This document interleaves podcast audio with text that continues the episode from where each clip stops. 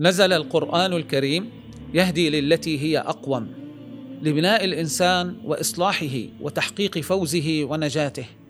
يقول الله عز وجل كتاب أنزلناه إليك مبارك ليدبروا آياته وليذكر أولو الألباب ويقول سبحانه كتاب أنزلناه إليك لتخرج الناس من الظلمات إلى النور بإذن ربهم إلى صراط العزيز الحميد ويقول سبحانه قد جاءكم بصائر من ربكم.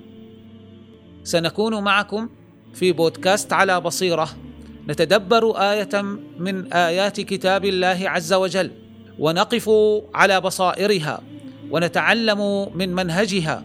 لتكون لنا نورا في مسيرة حياتنا. ونجاة لنا في آخرتنا. على بصيرة.